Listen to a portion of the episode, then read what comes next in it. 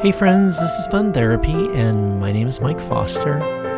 And together we're going to dive into the messy and the brutal, but oh so beautiful parts of our not so perfect stories. And we'll do it with a smile, even when it's hard. Friends, these are uh, special coronavirus episodes where I just want to support you and encourage you and talk about some real issues that I believe all of us are working through. Today, I want to dive into the language of healing and paying attention to our words and how important the words that we speak to others and the words that we speak to ourselves, the way we frame ideas and concepts about the world that we're living in right now how incredibly important that is. And so I hope this will be helpful to you in terms of what you're navigating right now, because it's a lot. You know, one of my heroes is Mr. Rogers, and Mr. Rogers has said, you know, probably one of the most famous quotes that we hear around around crises and when things are difficult in the world. And Mr. Rogers said this to his television neighbors. He said, When I was a boy, I would see scary things in the news. And my mother would say, Look for the helpers. You'll always find people who are helping. In part of this episode, and part of what I think is incredibly important as we are processing all the changes in our lives is for us to not only acknowledge our own hurt, our own loss, our own grief. We've talked about that in the past episodes. But also begin to find moments of being a helper.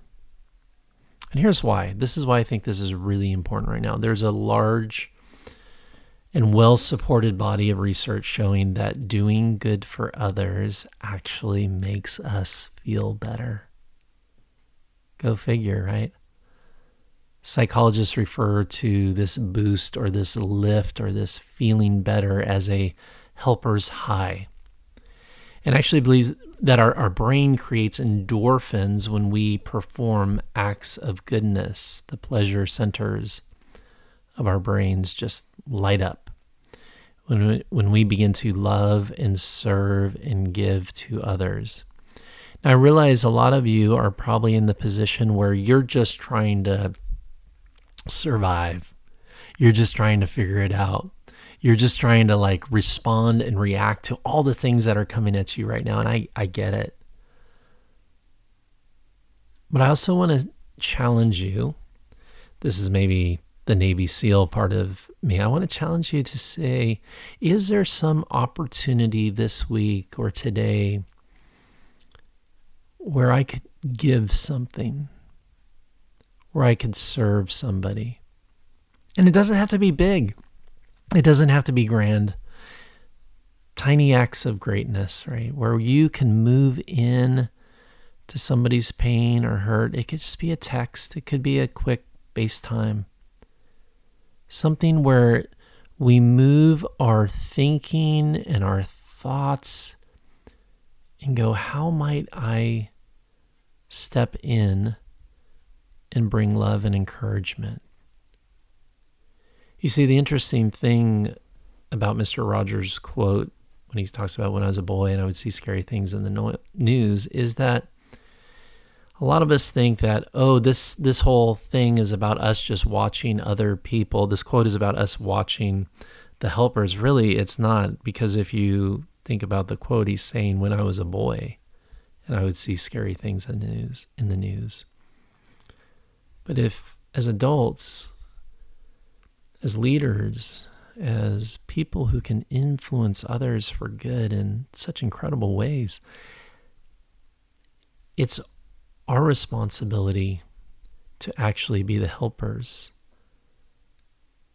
that the children see. Now listen, I understand this this feels like a lot for some of you. And I, I know that.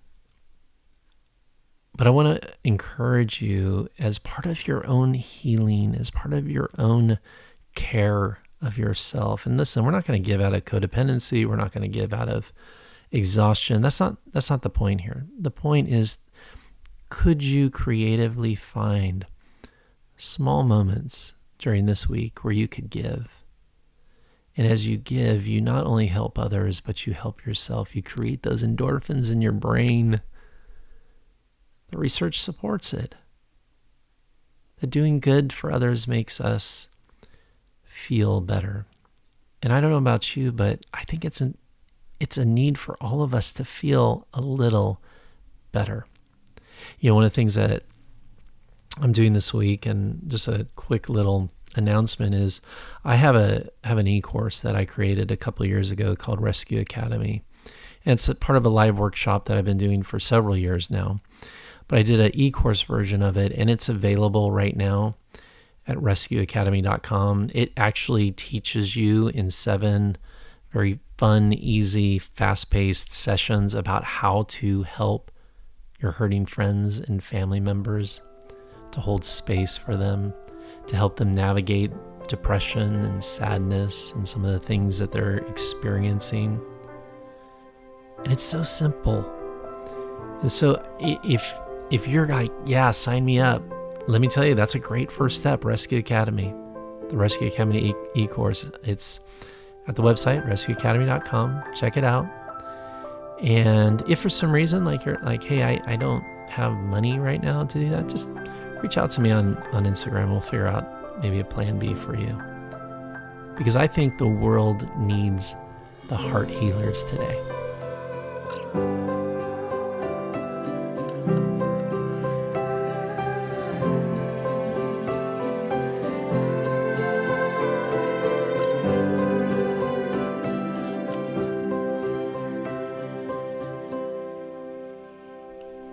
Part of healing and part of us serving others well is paying attention to our language. That's why I spent a few minutes talking about that. There's a phrase that I heard recently. I love it so much because it is so true and it's really about what we're going to talk today talk about today. Is that words create worlds. Words create worlds. This idea that the language that we use, the words that we use, the things that we say to ourselves can create a world inside of us, a world of despair, a world of hopelessness, a world of fear. But also, I believe that the words that we use with uh, each other and with other people can create a world for them too. Words are so, so powerful that we have to be very, very aware of the language and how we can use language that can stoke up cynicism and anger. We can create a world of additional suffering for ourselves and suffering for others, or we can look and grab and be grabbing onto words that create worlds that even when it's hard, there can still be hope. Let's first start talking about the language that we're using with ourselves, the language maybe that we're using in our conversations to describe things about our life and our current circumstances. Let me give you an example one of the, the, kind of most common words and common phrases that we're using these days is the word shelter in place or self quarantining. Right? We're hearing that nonstop. It's it's probably going in the dictionary if it's not already in the dictionary next year. Shelter in place, self quarantine we're, we're all participating in that in in most of the states of the country or wherever you're hearing this. Okay, so my wife and I we have been shelter in place for th- over three weeks now. And so I'm like, there's got to be a better word for this because self quarantine and shelter in place, like self quarantine, that sounds like a medical word. Shelter in place sounds like a, a war word. Sounds very scary, kind of fear based. And I get it. I think these are important words to help establish clarity, and they're words used by governors and doctors and people who are trying to lead us. And I understand these are important words, but I wonder if there was a different language that we could use and a different language that I could use that would help position what we're doing here in my house a little differently. And so my new word, and this is going to sound a little goofy and a little weird, but but it's the word that I'm using. The word I'm using is cocooning. Like a butterfly cocoon. So my wife and my daughter my family, we're cocooning. All right. And the thing that I like about cocooning is it does absolutely describe what we're doing here. We are together, connected, almost smothering each other. We are stuck together in this cocoon. But the thing that I love about the concept and the word, the language of cocooning is that when you do that, just like a butterfly, after you've done that for a while, something beautiful can come forth. That feels different, doesn't it? It's just a change. It's the same concept as shelter in place, same concept as quarantine, self quarantine, but cocooning. I'm cocooning. and I don't know what your word is. And that's just an example of, of the shift, the language, you know, here, here's one. I was talking to a friend today about this. He goes, you know, I've been using the word I'm stuck at home. Maybe a different way to reframe that language is I am safe at home, right? You know, yes, I understand we're stuck at home too, but but perhaps there's a different language for that. And here's why our words and the way that we describe things and what we talk about and how we talk about it both our inner dialogue and our dialogue just kind of within our families or as we're talking with friends is that our brain believes our words. Our brain believes our words. And so we have to be really aware of the, the words that we use, that they're hopefully not fear based words or words that are lacking in hope Hopefully, they're not war words or scary words, but they're they're the language of healing. Instead of shelter in place, we say cocooning. Instead of I am stuck at home, we say I am safe at home. Small shifts, small moves. Here's just a general premise and kind of where what I believe is so important, and, and maybe write this one down is that take care of your thoughts when you're alone, right? Take care of your thoughts when you're alone, but but take care of your words when you're with people. And that brings me to my second point. What we say to others matters.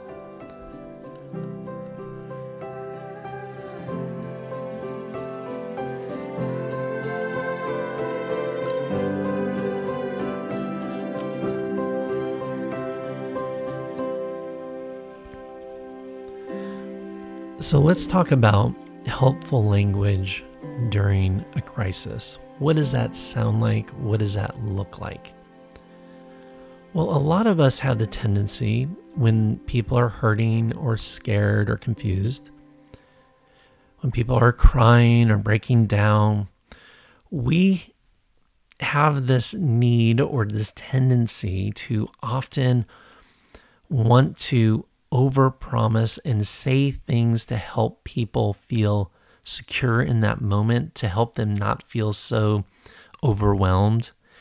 And in our desire to help, we actually add to the hurt. And really overpromising and kind of like almost false hope, giving people false hope and trying to cheer them up or just be a cheerleader or try to put a silver lining on something or say certain statements that that probably are not true we actually do more harm to people. So we give them a false hope this over promising and really when we are over promising subconsciously what is happening there is that it is your attempt to actually control somebody's emotions. Okay to control their beliefs or their point of view or what they're feeling in that moment. And that is something in terms of being a great heart healer, a great helper, we don't want to do that.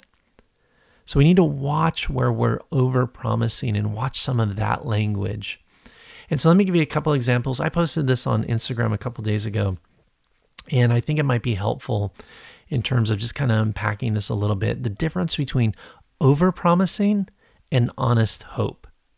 The difference between overpromising and what I call honest hope. And honest hope is really just true words, uh, ac- as accurate as possible words but it's not overpromising. It's not happy talk. It's hopeful, but it's also honest. I believe those two words can live together. And when they do, they can be really powerful. So let me give you a few examples of overpromising and honest hope. So in, in some of the words I want you to say, some of them I want you to stop saying. Okay, so here's an overpromising statement. Don't worry, you'll be just fine. That, my friends, is an overpromise. Okay you don't know what will happen. You don't know what, you know, this person may have lost their job. This may per- person may be sick. This person, you know, we really don't know. So we don't want to be in the place where we are predicting somebody's future. Okay, so maybe instead of using the, the phrase, don't worry, you'll be just fine, which is also fairly dismissive in some ways, we want to use honest hope. So instead of "Don't worry, you'll you'll be just fine," say this: "This might be might be really hard, but I believe in you." Okay, that's honest hope. Overpromising statement. How about this one? There's nothing to be scared of. There's nothing. You're, you'll be fine. Well, maybe a different phrase we could use, an honest, hopeful phrase could be Whatever you're feeling right now is important. Welcome it. See, we don't want to dismiss people's fears. We don't want to say what they're feeling isn't real. That's not appropriate nor helpful. And so, validating somebody, say, whatever you're feeling right now is important. Let's welcome it instead of just kind of shutting them down and saying there's nothing to be scared of. That again, that's overpromising. I think there's a lot of things to be worried about in the world right now. I think I think that it's appropriate to be concerned about certain things. Now, obviously, we don't want to have fear control or dictate our lives, but to say there's nothing to be scared of is really just overpromising. Here's another statement. I'm sure this will be over in a couple weeks. yeah, I think it was last week or the week before we talked about grief and bargaining. You know, I'm sure this will be over in a couple weeks or denial. um, you don't know that. I don't know that. Doctors don't know that. The greatest scientists in the world don't know that. So, over promising. I'm sure this will be over in a couple weeks, but honest hope sounds like this. This might take a while. So let's focus on what we know today. That's such a more helpful phrase. Or how about this? This overpromising phrase things will get back to normal soon enough. Well, that feels like a stretch, doesn't it? Feels like happy talk. Feels like, how would you know that? How do you know things will just get back to normal? And maybe the bigger question is, should things just get back to normal? Maybe this is actually an opportunity where we can redefine what normal looks like. And so, an honest, hopeful statement to say to somebody might be this things might be different in the future, but it can still be good. Doesn't that feel a lot more honest, a lot more truthful, but still hopeful? And then finally, here's the last over-promising uh, phrase that that you might find yourself using. This one's about a specific situation. Of course, you're going to get your job back. Of course, you're they'll as soon as this is over, you'll, you'll get your job. They'll hire you right back. You don't know that. Nobody knows that. So that's an overpromise. But honest hope could say this. You could say this, and this would be really powerful to say to somebody. I see so many gifts and talents in you that the world really needs. It's calling out what you see in them the gifts, the strengths, the talents, the things that they do that could make a real contribution to all different kinds of organizations in all different kinds of ways, and that the world really needs it. That's a true statement. That's honest and it's hopeful. Of course, you'll get your job back. Not as helpful. Okay. And so, really making sure that when you're using language with people, that you don't say things that are really honestly just about you and you wanting to stop somebody's pain or stop somebody's emotion or you're feeling uncomfortable about the way they're feeling in the moment and really just being somebody who brings honest hope. You got to be really aware of anytime you start to fortune tell somebody's future, right? You're not a fortune teller. If you're doing that, you're slipping into over promising, okay? And then finally, I want to talk about holding space for people because I think this is the greatest gift. Like if you don't say anything to somebody, again, this is how do we be helpful? How do we give? How do we show up for people? Uh, there's a few ways to do that, but I think the most important thing that we can do right now, and honestly, it's all that I'm doing almost eight hours a day right now, which is incredible, uh, such an honor, is to hold space for people to hold space for my friends, hold space for those who are hurting. So, what does that look like? Let me give you a couple ways of that you can hold space for somebody. Number one, sit with them in non-judgment. Man, just let the whole conversation be about grace, non-judgment acceptance, whatever they are experiencing, whatever they want to talk about, whatever their anger or frustration might be, you just sit with them in non judgment. Then also, you're, you're resisting the urge to fix it. See, again, the overpromising part of you wants to fix it. I want to fix it and solve it, and then we can move on. Resist that urge because holding space says, I'm not going to try to fix you. I'm going to try to feel this. I'm going to support you. I'm going to stand with you that brings us to the third thing is just really offering unconditional support. It's like I will holding space means like I'm going to to find ways to support you to help carry and shoulder some of this this weight that you're feeling in this moment. You know, practice uh, practicing deep and active listening is how we hold space and Holding space for somebody means you allow them to feel all the emotions. Holding space means giving them permission and allowing them to work out their own process. See, we don't try to take control of them. We don't try to take control of their healing or their situation, but we let them work out their own process and discover what their their needs are and what their desires are, what they feel is doable in terms of moving towards health. And then finally, holding space, just the kind of most simple thing is giving empathy, love, and your heart. If friends, if you do that, you're exactly what Mr. Rogers is talking about. Look for the helpers. And that's what you are. And as you help and love and support, as you hold space for people, as you make sure that you are using language and statement that reflects honest hope not overpromising, you become the very essence of helping heal the world. You become become this glowing light of good in your neighborhood. And listen, I know it's hard for you. I know it's hard for me. We are all experiencing suffering in our own lives. But this week, the challenge look for ways to give back, to do good, because doing good helps you feel better. Doing good is that in these small moments, in these small ways, are the things that are the most lasting in somebody's life. To move into a place with somebody in the midst of their crisis and to hold space and to encourage and to bring hope. Wow. It's the most beautiful thing I can think of.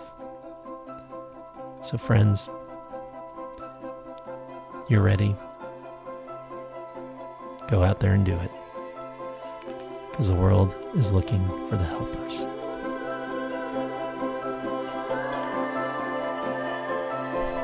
Well, friends, I hope that was helpful to you. I'm really excited. Got some new episodes coming up. Number one, I want to let you know I am working on a new guided meditation. I know many of you have been asking about that. This is, I'm actually writing a, what I'm calling a walking meditation, a meditation that you can play while you do a little 10 minute walk around the neighborhood because I believe that's so incredibly important right now. And uh, I'm hoping to finish it up this weekend. So make sure to subscribe, make sure to lean lean into that subscription button because it will be coming out shortly and plus some additional content for you guys.